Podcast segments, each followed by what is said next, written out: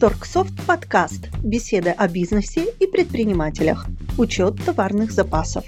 С вами специалисты по автоматизации Яна Рыбас, Анна Приходько, Анна Любимая, Виктория Пащенко и Наталья Корнецкая.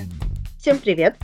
Сегодня у нас очень горяченькая тема. Вот. Дело в том, что с 26 ноября у нас вступил в силу новый порядок ведения учета товарных запасов, вот, в связи с чем у наших предпринимателей образовались проблемы, потому что кто должен вести, как должен вести, что для этого нужно. В общем, куча вопросов. Вот у нас, в принципе, тоже многие клиенты, которые звонят и обсуждают это с нами. Вот. И мы сегодня попытаемся раскрыть немножко эту тему, чтобы помочь вам разобраться, разобраться с самим, вот, и, возможно, посоветовать что-то от нас. И первый вопрос, наверное, у меня будет к Яне вообще. Что говорят клиенты? Какие проблемы у клиентов? И вообще вот по этой теме можешь прокомментировать, что происходит? Ой, что говорят? Э, ищут какие-то пути решения этого момента. Но дело в том, что, я думаю, Аня поподробнее об этом расскажет, но в целом и в общем вести учет товарных запасов нужно было начать еще очень давно, то есть уже должны были быть э, документы на все товары. И вот сейчас люди, те, которые не читали об этом как-то, не интересовались этими моментами, с, с момента да, выхода этого закона 26 числа начали быстро пытаться найти какой-то вариант регистрации этих товаров, да, за каким-то поставщиком, хотя, ну, потерялись уже накладные, да, они их не вели, там, нигде не хранили, и вот они уже стоят с моментом, как регистрировать их, куда одевать эти, как, как начальные остатки, можно ли что-то сделать или нет. Вот. И это касается тех групп предпринимателей, которые коснулся. Этот закон коснулся не абсолютно всех предпринимателей. Mm-hmm. А остальная группа, она тоже об этом интересуется, потому что они считают, что в ближайшее время это коснется и их. То есть сейчас это пока там ну, по крайней мере, из тех групп, с кем мы общаемся и сотрудничаем, это там техника, да, там ювелирные изделия это коснулось, а, но там остальные виды товаров, как бы их это обошло стороной. Сейчас же как раз магазины там одежды, обуви тоже интересуются этими моментами, потому что думают, что вот в следующем году, там, не далее весны, скорее всего, введут это для них. Не верят уже как бы в то, что это может обойти их. Угу. Хорошо, спасибо большое. Ну, раз мы вот к этому подошли, давай я, наверное, Аню попрошу прокомментировать, кто конкретно должен вести этот учет сейчас? Вот уже вот с 26 начать. Да, всем привет. Смотрите, в принципе, вот если у вас э, есть товары, которые там технически сложные бытовые товары, подлежащие гарантийному ремонту, лекарственными средствами торгуете, медицинскими там товарами, ювелирными ну, там, изделиями, то как бы вы уже, в принципе, давны, должны были давно хранить у себя документы подтверждающие происхождение товара. Теперь вам эти документы нужно будет еще и записывать. В целом, вот этот вот э, товарный учет коснулся всех ФЛП на общей системе налогообложения, плательщиков единого налога третьей группы, которые зарегистрированы еще как плательщики НДС. То есть, в принципе, вот эти вот две перечисленные категории, у них э, всегда были более высокие требования к ведению учета, а, чем для других ФЛП на едином налоге. Поэтому, в принципе, для ну, этих предпринимателей это не стало чем-то таким новым, а, чего никогда не было. То есть, в принципе, эти предприниматели, они и раньше как заботились о том, чтобы у них были вот эти все первичные документы на товар. Вот. И теперь к ним еще вот добавились э, предприниматели на едином налоге, которые не платят НДС, но вот торгуют э, вот этими вот всеми уже известными категориями. Это технически сложными, лекарствами, медицинскими и ювелирными. Вот. В принципе, остальные ФЛП на едином налоге, например, первая группа, если они торгуют э, какими-либо из этих э, товаров на рынке, а, вот, то к ним такого требования нет. А вот. ФЛП на второй группе, как бы, если они торгуют другими товарами, не вот этими перечисленными, то, в принципе, для них этого требования тоже пока нет. Получается, в чем смысл вообще всего происходящего? Предпринимателей теперь должны либо в бумажном виде, либо в электронном виде ввести запись всех э, приходных и, грубо говоря, расходных накладных. То есть если покупатель, э, ой, если предприниматель закупает какой-либо из вот перечисленных товаров, ну, категории перечисленных товаров, он должен вот эти все расходные накладные не только хранить у себя, но и записывать также в э, утвержденную вот эту вот форму. То есть туда вносится не по позиционно товар, а вносится именно данные расходной накладной. Например, если вы там купили принтер, э, этикетки, не знаю, там еще какие-то расходные материалы, и все это у вас поставщик выписал вам одну еди... общую расходную накладную, то вы в этот э, журнал, ну, куда там, я не знаю, в эту форму в бумажную, mm-hmm. там распечатаете, будете вносить, либо в программе это будете фиксировать.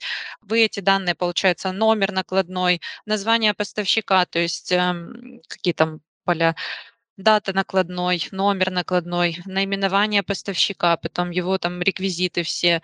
Вот эту всю информацию вы переносите в форму, вот эту uh-huh. утвержденную.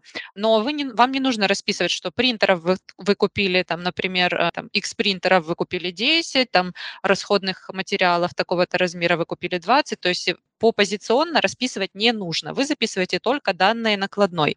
Точно так же при продаже. Если вы, например, продали расходные накладные кому-то, вы эти данные в журнал не, не заносите. Если вы продали принтер кому-то, тогда вы записываете, какому клиенту вы продали этот принтер, записываете номер расходной накладной, дату расходной накладной, наименование покупателя, сумма какая получилась.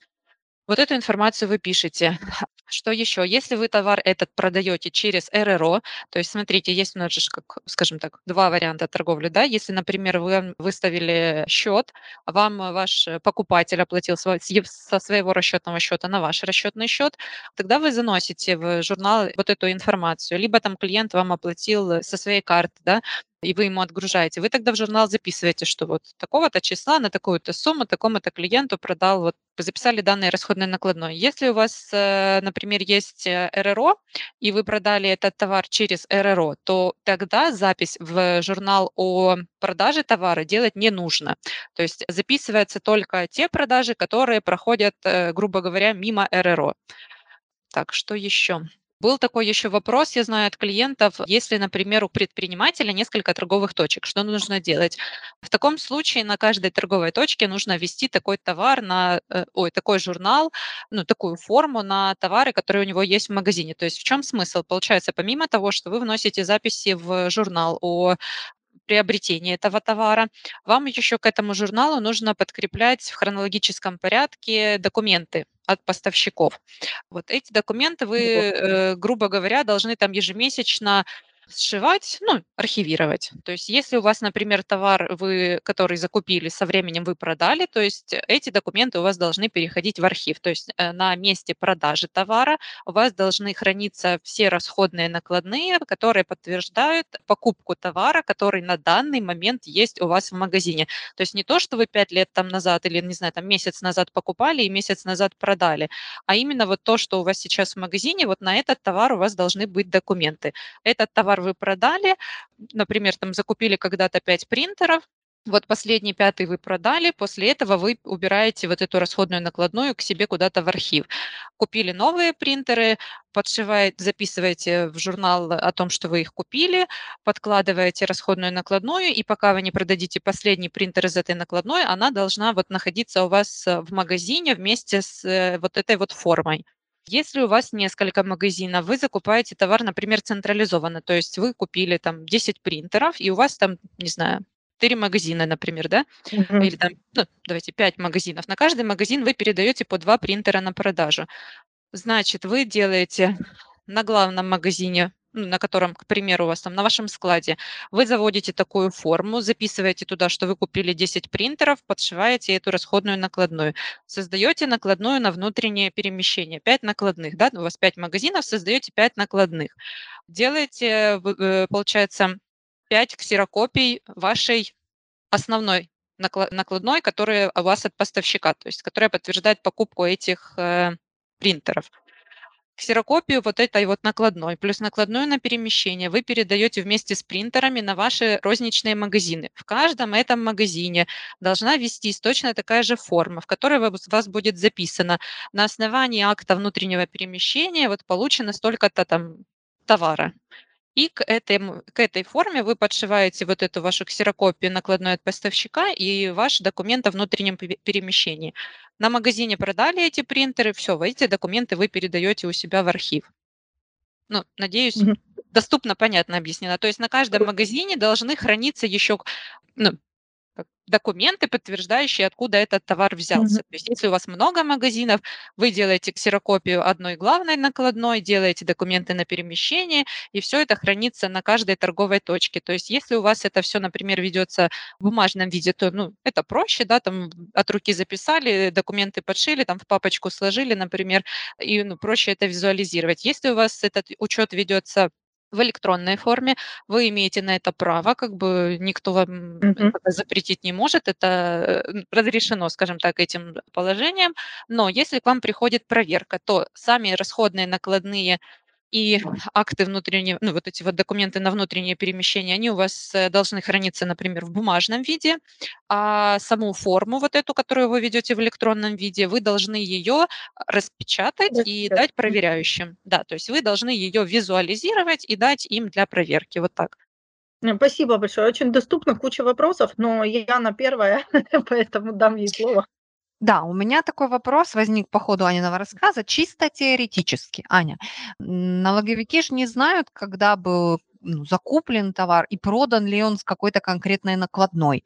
Старые накладные, ну, там, прошлый там год, например, а, они могут и быть использованы или есть какие-то даты, да, свежести этих накладных приходных, по которым можно предоставлять налоговикам и проводить продажи фиксировать их? Ну, чисто теоретически можно, если у вас есть какой-то товар и, например, на данный момент, да, остался, вы там не помните, когда вы его покупали, и вы нашли там сколько-то времени назад вы покупали его у кого-то, ну, как бы нашли документы, которые соответствуют, то в принципе можно, то есть вы а, как э, Смотрите, вообще сейчас немножко свою мысль отыграю назад. Когда вы начинаете вести товарный учет, вам нужно изначально составить опись остатков. То есть на сегодняшний день, например, вы смотрите все, что у вас есть в магазине, ищите все документы, которые могут подтвердить это, э, ну, происхождение этого товара. Там, я не знаю, вы в этом месяце покупали его или там в 2018 году.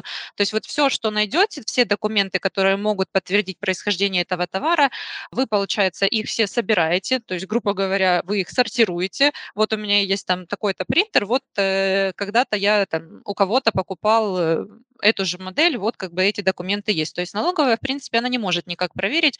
Ну, единственное, это только в случае перекрестной проверки, но это бывает очень-очень-очень редко, и тогда там делается запрос вашему контрагенту, он должен выслать э, копии этих документов, подтвердить, что вы у него когда-то покупали. То есть, в принципе, этим никто не будет, если у вас там ну, если вы, я не знаю, не Фокстрот какой-нибудь или Эльдорадо, которые вот эти вот гиганты, то есть у вас обычный магазин, там никто не будет заморачиваться с этими перекрестными проверками, ну, либо вы там не наворотили на миллионные суммы э, каких-то, знаете, долгов, что у вас там прям пристально за вас взялись.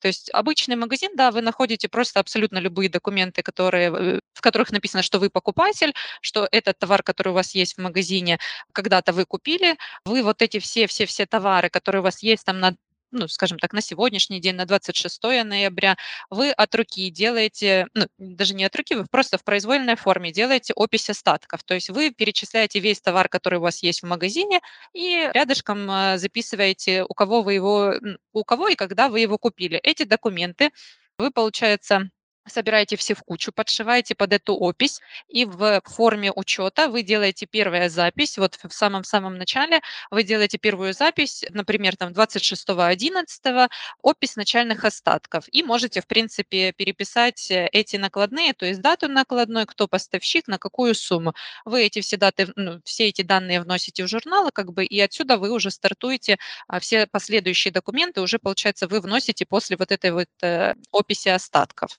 Если у вас нет документов, например, у вас есть товар, но документов вы на него не нашли. Вы можете сделать документ, как бы внутренний, он считается закупочный акт, то есть вы его самостоятельно составляете, как бы сами себе его утверждаете, что вы вот когда-то покупали эти документы, ну, этот товар налоговики могут закрыть на него глаза и могут вам простить то, что у вас там нет э, расходных документов, накладных на этот товар, а могут и не простить. То есть здесь э, такой 50 на 50. Как бы вы можете попробовать себя подстраховать, если у вас есть, например, товар, на который нет документов, но никаких гарантий того, что это прокатит, э, как бы никто дать не может. Блин, я не знаю, как налоговики это могут проверить потому mm-hmm. что разбираться в этих движениях, перемещениях и вообще те же принтера, они же учитываются, грубо говоря, не количественно, а партионно, да, по серийным номерам, и получается разбираться в этих э, приходных ну, накладных поставщика, из какой партии могут принтера быть из 10 разных партий, если они в разнобой продавались по разным ценам.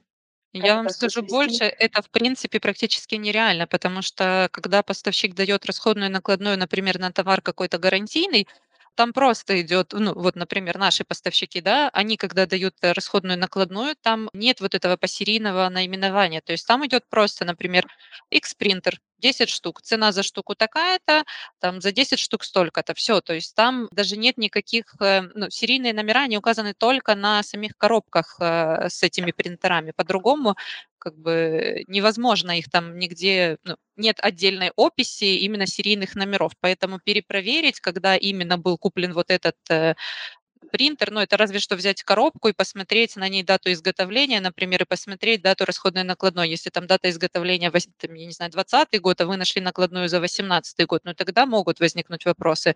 Но я, честно говоря, не уверена, что налоговики будут э, Этим заниматься, да. Смотри, а. если принтера закупались по разным ценам, например, ну, там, доллар закупочная выросла, и мы вот эту накладную, которая позже пришла, мы по серийным номерам ее продали раньше.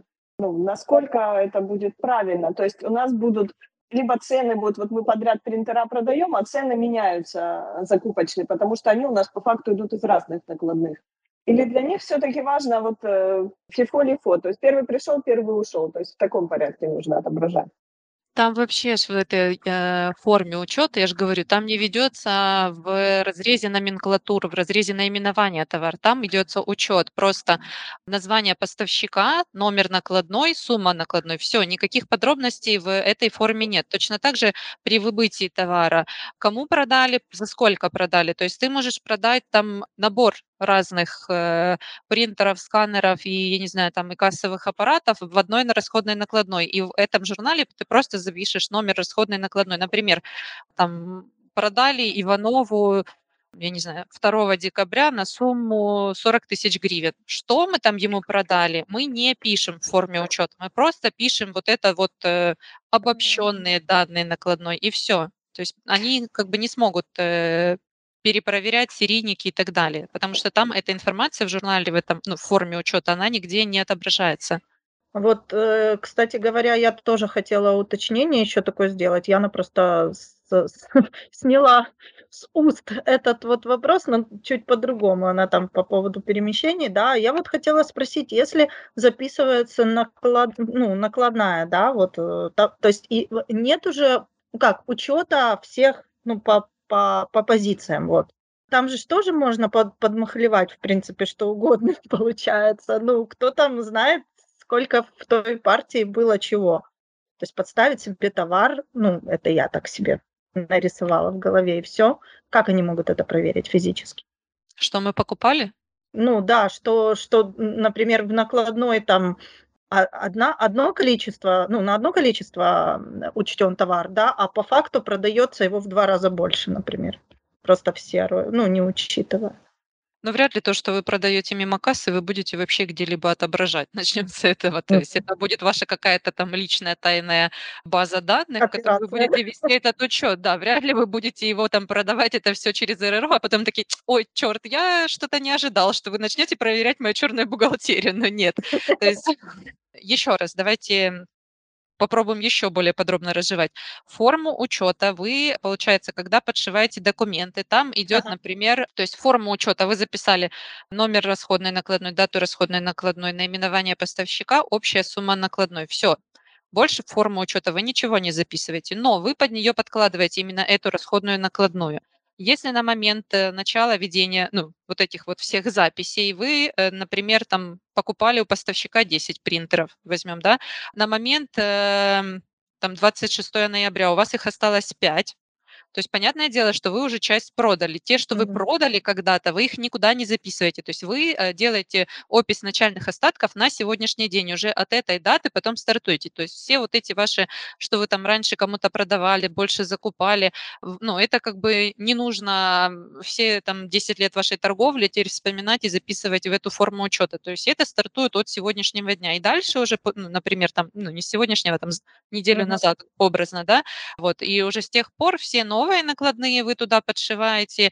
Просто смотрите, там получается документы, которые входящие для вас, ну, то есть от поставщика, вы туда вносите и их подшиваете. То, что вы продаете, вы делаете только запись о продаже, но саму расходную накладную вы, как, как от поставщика, вы их туда не подшиваете.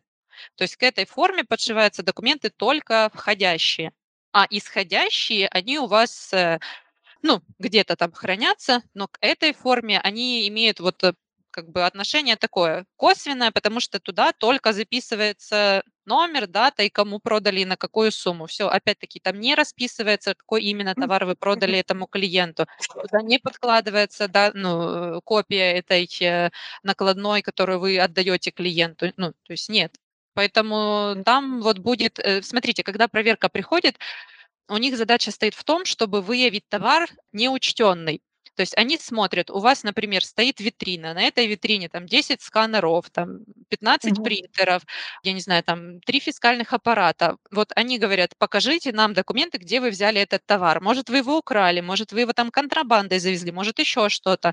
Либо вы его там реально купили. То есть вы показываете на вот этот вот товар, который на данный момент есть у вас в магазине, который видят контролеры, вы должны им предоставить документы, которые подтверждают законность э, скажем так, покупки этого товара. Вот вы говорите, вот у этого поставщика я когда-то покупал вот эти принтеры, у этого поставщика я когда-то покупал эти сканеры, вот запись о том, что я их когда-то покупал. Все.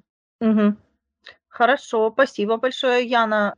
Анечка, Да. сори, Яна У меня два вопроса. Первый вопрос. А количество указано, которое есть э, текущее в наличии, там три сканера, там 8 фискальных регистраторов, они будут прям пересчитывать, что вот, вот в этой вашей бумажке указано такое количество Вот, здесь и вот. сейчас?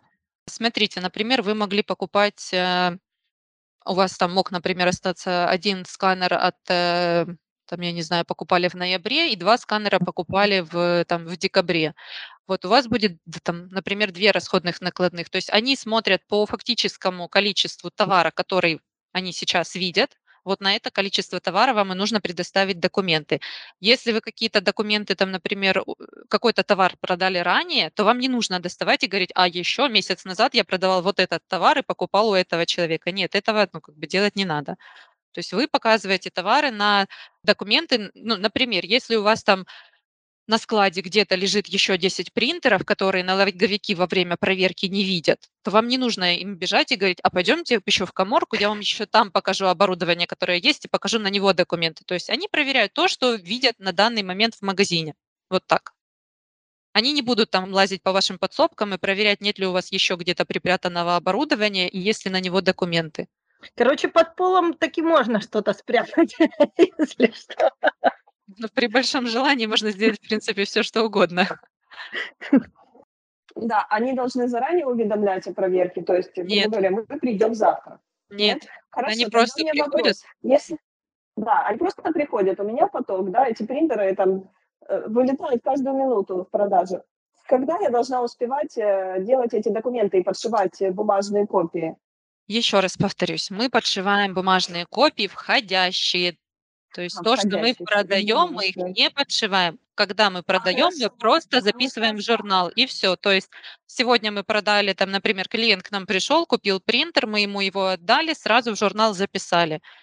Все, больше ничего мы с этим журналом, с этой формой учета не делаем. То есть мы там не расписываем по, номенкла... по номенклатурно, еще раз как бы. Если... Я согласна, хорошо. Тогда мы подшиваем на остаток но остаток у нас очень динамичен, ну, если хорошо, хорошо торговля идет. И получается, в, этом, в этой подшивке будут лишние документы, скажем так. Ну, они, они документы подшиваются в хронологическом порядке. Если какие-то принтеры у вас продались по какой-то старой накладной, вы эту накладную, там, например, в конце месяца, можете просто убрать, А, э, ну, переложить, там, грубо говоря, в другую папку, да, то есть там, в принципе, ну, вы можете делать это еженедельно, то есть вы это делаете как вам удобно. Главное, чтобы при проверке для, доку- для товара, который есть в наличии сейчас, были документы. То, что вы его продали, они могут лежать в этой папке, и вы там можете сказать, там, если увидят, например, э, проверяющие эту накладную, вы можете сказать, что я вот их уже продала, но там еще в архив не убрала. То есть им главное, чтобы на данный момент на оборудование, которое есть, были документы. То, что было раньше, что вы продали, вы можете хранить их там же, вы можете их сразу убирать. То есть это уже ваша головная боль, как вы там организуете этот процесс. У меня, Вай, вопрос для Ани. На самом деле я ответ знаю, но я думаю, что многим будет интересно. Э, Дело в том, что некоторые предприниматели, они закупают товар на рынках, и там действительно нет никаких накладных, им там ничего не готовят. Как им быть вот в таком случае? Подождите, мы, опять-таки, напомню, ведем товарный учет на товары, которые подлежат гарантийному ремонту, медицинские, ювелирные изделия. Вряд ли какая-то бабушка, на которая там на первой группе стоит на рынке и продает, э, я не знаю, там сережки золотые и кольца. Ну, не То есть знаю, не знаю. А мы их скупаем и перепродаем в магазине уже, да, там через РРО. То есть, если вы покупаете на рынке, требуйте, значит, от, поку- от продавца, чтобы он вам выписал расходную накладную, либо дал вам чек РРО. Либо не покупайте там. То есть это уже ваши проблемы, что вы не можете найти себе поставщика, который вам даст официальные документы, но никак не проверяющих. Ну, смотри, э, у меня просто у меня просто сразу наводящий вопрос, да, я его хотела задать чуть позже. Но ладно, окей, там с дорогим оборудованием и ювелиркой, допустим, разобрались, это такие какие-то, ну, категории, которые, ну, скажем, VIP-категории, да, но всем же нужно будет рано или поздно учить, э, э, э, учитывать, то есть мы же об этом говорили. И если, ну, вот э, то, что говорит Яна, да, я тоже знаю многих предпринимателей таких мелких, которые ездят там, например, скупаются на привозе, да, в Одессе, вот, а потом это все продают здесь. Так, э, девочки, я напоминаю еще раз. Мы записываем в журнал только тот товар, который у нас продается. Это технически сложные бытовые товары, медицинские, Ага. ювелирные, лекарственные. Все остальное, весь этот хлам остальной мелкий, который закупается на седьмом километре, либо еще где-то, мы его не записываем в эту форму учета. То есть если мы торгуем, например, на общей системе налогообложения, тогда да, весь товар, который мы продаем, его нужно учитывать. Если мы торгуем на едином налоге с НДСом, опять-таки там ну, для общесистемников и на НДСников для них это не стало новинкой, это не стало каким-то открытием, э, чем-то неожиданным. То есть они всегда так вели учет. Они всегда на весь свой товар требовались для них накладные, для них всегда был более строгий учет. То есть э, у них ничего нового не появилось. Ну, кроме того, что теперь нужно эти расходные накладные еще в журнал записывать. Как бы все у них раньше как было, как они работали, так они и продолжают работать. Это такое, что вот прям из ряда вон стало чем-то неожиданным. Это для единоналожников, которые вот торгуют э, технически, ну, вот этими вот всеми уже перечисленными товарами. Если, например, единоналожник торгует одеждой, постельным бельем, не знаю, чем там еще, бытовой химией. Мгм. им это делать не нужно. То есть они не вид, ну, как бы у них нет, короче, в форму учета нужно записывать только те операции, которые, грубо говоря, должны там проводиться с применением РРО. Вот так.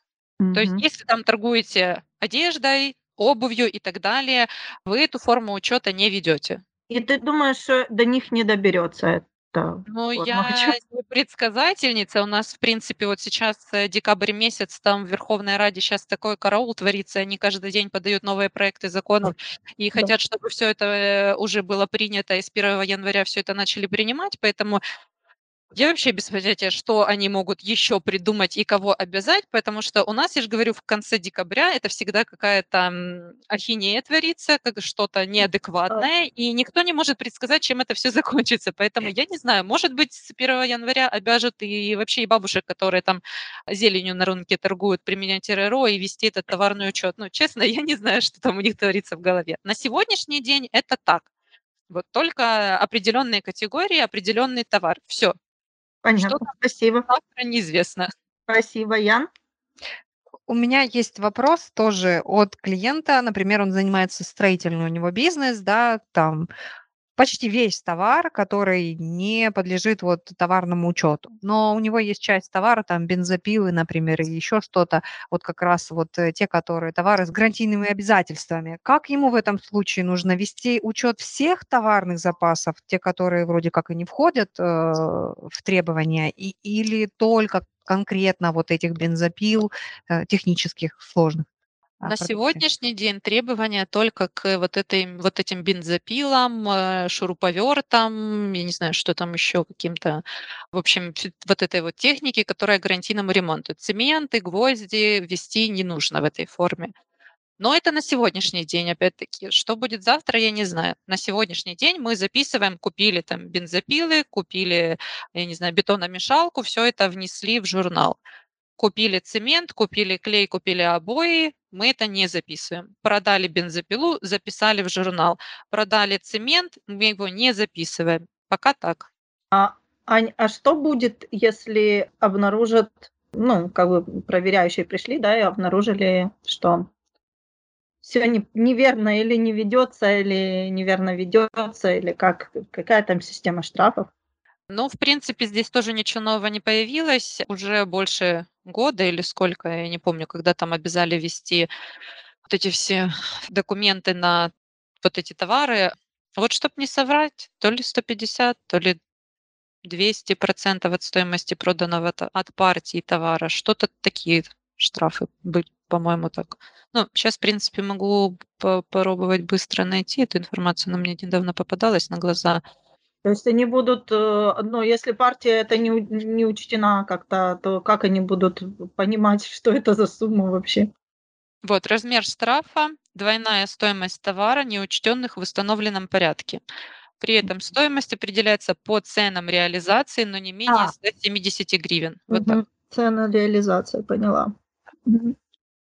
Да, весело. То есть, если у вас этот товар не учтен, вы его продали, не, там приходит проверяющий, у вас э, весь товар записан, то вам как бы все норм. Если у вас часть товара записана в журнал, есть на него документы, на часть товара документов нет и нет э, записи в журнале, то на вот эту вот незаписанную часть будет штраф. Мгм. Ян? У меня такой вопрос. Мы с тобой, Ань, когда говорили, ты говорила, что это, ну, не с 26-го вышло постановление, то есть предприниматели предупреждали, что им уже нужно собирать там свои приходные накладные, да, чтобы потом показывать, что товар официальный.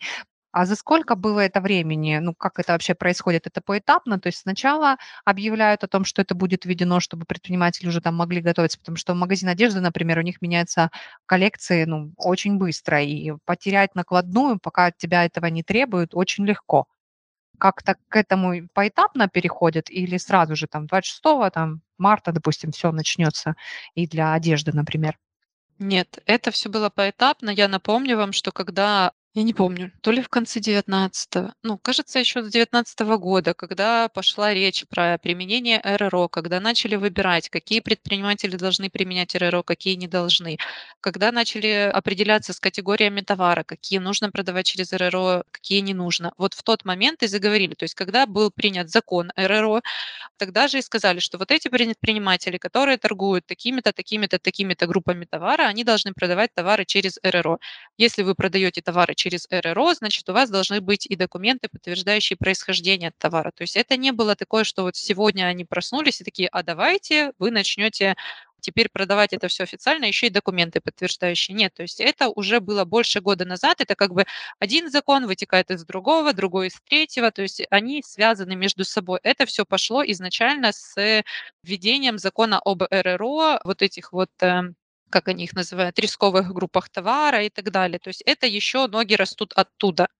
Ну, как бы это просто вот к закону об РРО, скажем так, решили его еще немножечко, я не знаю, как назвать, модернизировать, доработать, вот и придумали еще вот это. То есть помимо того, что вы как бы раньше должны были вести вот эти все расходные накладные, вот теперь они решили, что как бы, ну, ведете вы их хорошо, конечно, а давайте вы их еще будете и систематизировать как-то. Ну, выглядело во временной Мгм. линии это так. То есть это уже было больше, ну, я не знаю, уже, наверное, полтора года точно вот этот вот весь процесс э, тянется. Поэтому А. если вы торгуете там одеждой, то это не будет, ну, я надеюсь, что это не будет такого, что вы там с бухты-барахты, а, а давайте с понедельника все там продавцы, которые торгуют одеждой и обувью, начнут вести товарный учет на одежду. То есть, скорее всего, этому будет э, ну, что-то еще предшествовать, вот как было с этими техническими товарами, ювелиркой и медицинскими. Да, хотелось бы очень надеяться, конечно, потому что это был бы цирк, учитывая так, как они все это закупают. А получается, что если у нас э, при продаже был перепутан, например, товар, и мы там одну бензопилу взяли, а вторую вместо нее отдали, и, в общем, у нас в журнале ну, не сходятся накладные, то есть мы просто заплатим штраф за то, что у нас не хватает документов каких-то, да? А потом уже будем разбираться, почему у нас их не хватило. А чего у вас не хватит?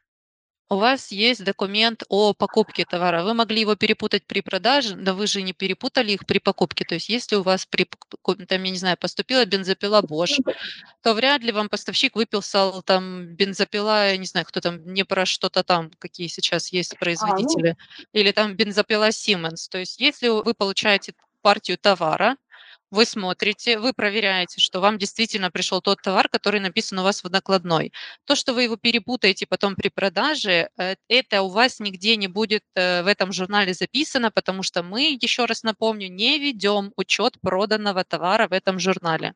То есть у нас должны быть накладные о поступлении товара. Да я хотела дополнить, что вот мы как раз только вчера с этим мальчиком ведущим обсуждали. Я говорю о том, что, ну, мол, какой совет предпринимателям, да, делайте все заранее, не, откладывайте все на последний момент. Но у нас почему-то получается так, что все нововведения мы в большинстве случаев, как предприниматели, узнаем в день их введения в лучшем случае за неделю. То есть, ну, мне интересно ваше мнение, в чем проблема? Проблема некорректного информирования об этом, некорректного описания этого, этих процессов, да, что вот, например, там будет, оно будет, и это коснется тех-то, тех-то. Ну, То есть люди, как показывает э, фидбэк на эту форму учета, не были готовы, не знали или, ну, то есть СМИ начали об этом трубить вот буквально за неделю до. Ну, у меня есть на самом деле ответ вот на твой вопрос, может, кто-то поспорит. Вот, ну, Аня там какие-то свои источники. Но я, например, часто вижу какие-то новости законодательные до, даже, как скажем, даже не новости, а прогнозы. Об этом говорят эксперты, об этом пишут статьи, что вот скоро, когда-нибудь, там через полгода должно быть то-то, то-то. То есть, в принципе, Может быть, информация это будет. проскакивает. Но вы же поймите, как бы я человек, который занимается новостями ежедневно, это в том числе моя работа, да. Но предприниматель, у которого 1500 есть задач ежедневных, да, плюс свои какие-то личные дела, управление бизнесом, сотрудниками, если их много, не дай бог, это вообще, потому что там все мы знаем, как бы, как с сотрудниками нелегко. Один, один декрет ушел, у второго спина болит, третий еще что-то. Ну, то есть это ж такое, как большой детский сад. Вот, плюс, короче, еще и мониторить эти СМИ, каждый день вычитывать, выискивать, что там, когда поменяется по законодательству, ну, это просто нереально, на мой взгляд.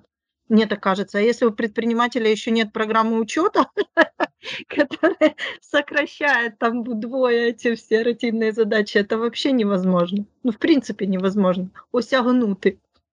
Ну, вот это мое личное мнение. Ну вот я соглашусь с тобой, Наташа, что очень, во-первых, это очень длительно принимается, и, в общем, говорят, что вот скоро, скоро, но, но конкретики часто не дают. А потом они принимают, дают документ, и даже по нашему опыту я скажу, что не всегда финальная форма документа утверждена на момент вступления закона в силу. Да. было это у нас, например, с корректировочной накладной, что вроде вот да, но нету официально нигде даже пояснения, как заполнять. И только спустя два месяца какая-то, я не помню, филия, в общем, выпускает ролик с пояснением, как заполнять. То есть как эти бухгалтера и вообще предприниматели, я вообще не представляю, как они выживают в таких условиях. Нужно метаться постоянно, рыскать, искать. Разобрался ли кто-то до тебя в этом? И есть ли реально финальный результат, как это делать? Поэтому все ждут, ждут, когда скажут, что вот на старт начинаем, а они говорят, э, что вот сегодня начинаем, а могли бы, в принципе, сказать, что вот закон вступит 26-го, то есть год они говорят об этом и говорят, вступят, а потом, когда вступит, еще давать, ну, хотя бы, не знаю, какой-то льготный период, пару месяцев. Ну и плюс есть же люди, авось пронесет, вот мы не хотим этого, мы будем оттягивать, мы будем митинговать. Все видели, что вчера было, по новостям показывали, то есть РРО по-прежнему кто-то надеется, что его не введут и, и готов все силы да, потратить да. на то, чтобы протестовать, вместо того, чтобы заняться делом. Да, ввести это РРО наконец-то. Я, кстати говоря, тут не могу не сказать, минутка рекламы. Вот, э, если мы уже говорим об источниках, да, и я уже, ну, как бы говорила, что я мониторю новости, хочу сказать, что у нас есть телеграм-канал, называется он Торксофт Digest, где мы каждый день выкладываем полезные новости, в том числе, если видим что-то такое, что ну, как бы прогнозы, прогнозы, что будет когда-нибудь, ну, и надо на это обратить внимание, как правило, мы стараемся писать. И потом у нас на сайте, ну, как бы сбор, как сбор этого дайджеста, каждые выходные выходит сборная солянка, где самое основное в виде статьи, вот, вы можете зайти на новости наши в, на сайте, там есть такая вкладочка «Дайджест», и прямо вот там вот читать последние какие-то новости – как правило, мы делимся, если мы что-то такое видим. Э, не могу сказать, что прямо все. Опять-таки, охватить все новости ну, достаточно сложно, даже если ты занимаешься новостями, и у тебя есть там новостной канал, все равно что-то где-то может проскочить. Но, как правило, стараемся, поэтому, да, мы это делаем для вас, поэтому заходите, читайте. Вот. Хочу сказать по поводу вот этой формы товарных запасов. Ну, это вообще, конечно, абсурдная ситуация ну, в принципе, у нас, я думаю, те вот, э, если там кто-то из бухгалтеров меня будет слушать, он поймет, о чем я говорю, разделится на эту боль.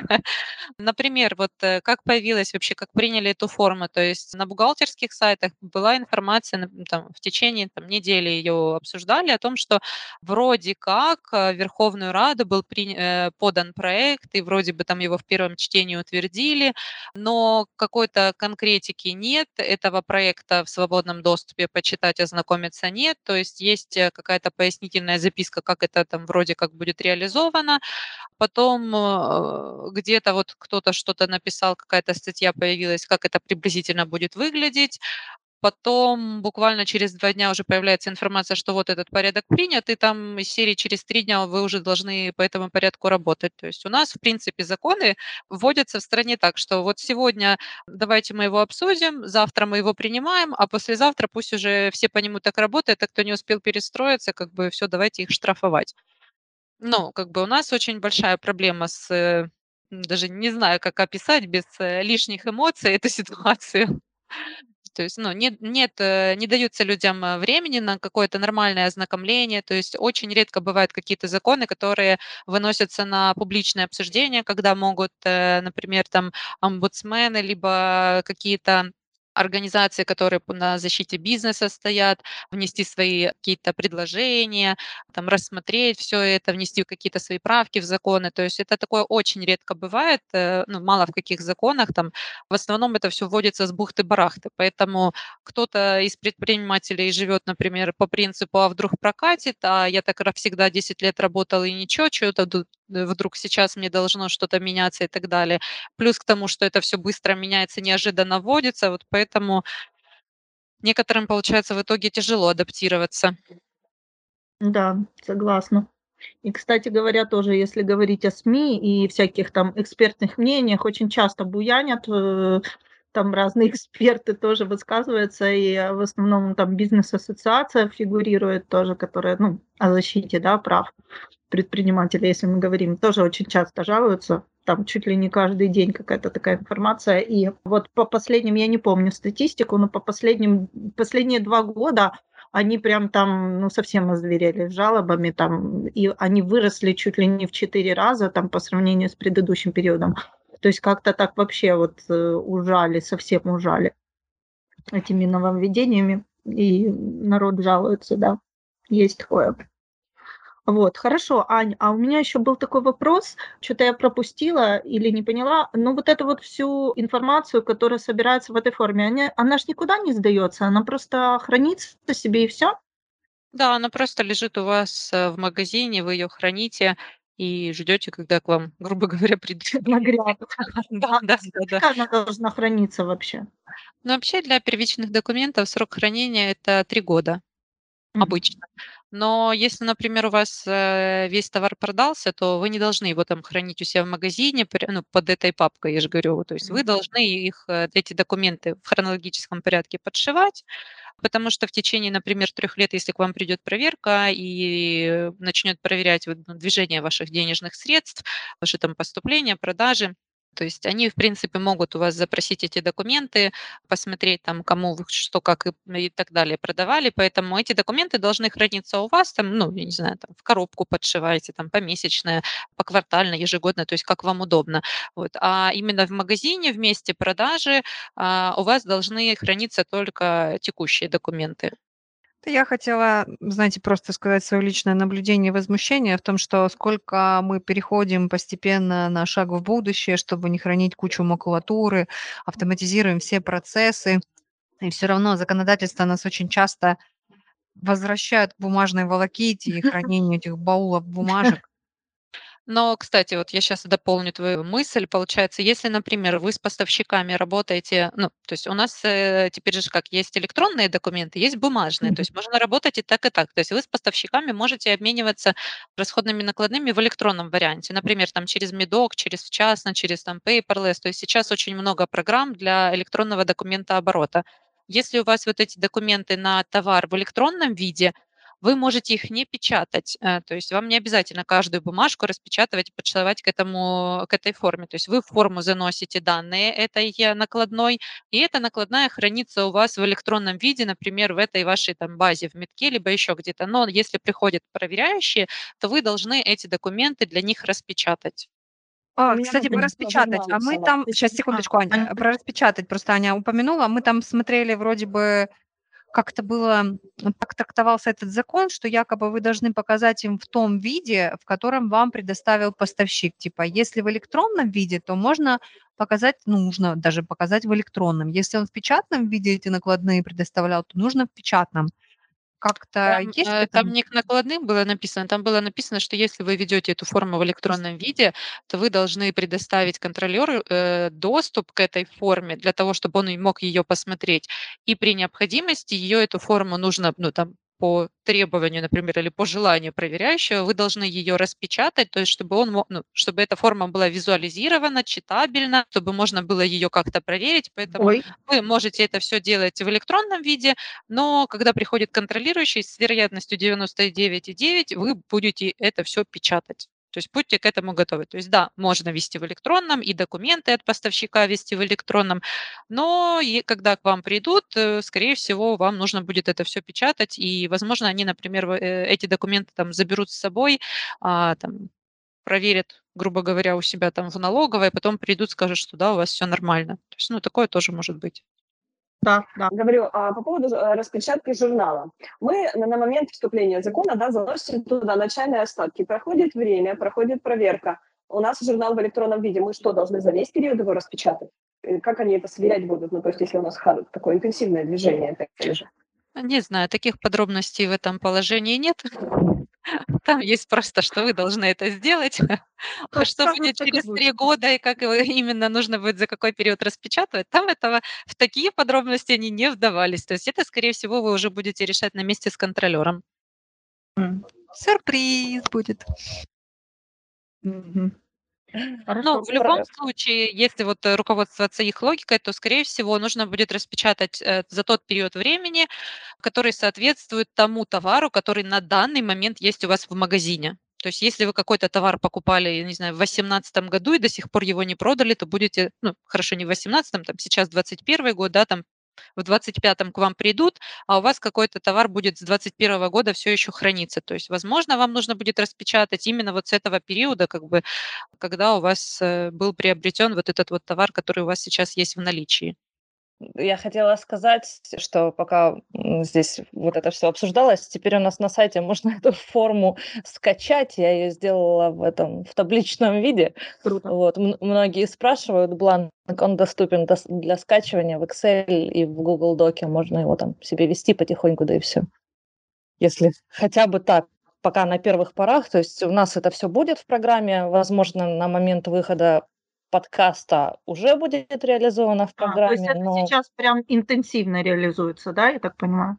Да, в программе это приоритетная задача, да. Ну, круто. Думаю, наши предприниматели будут счастливы, чтобы это все не вести отдельно. Это, конечно, да. Туз в рукаве такой был. Анонсик в конце. Скоро будет. Следите за событиями.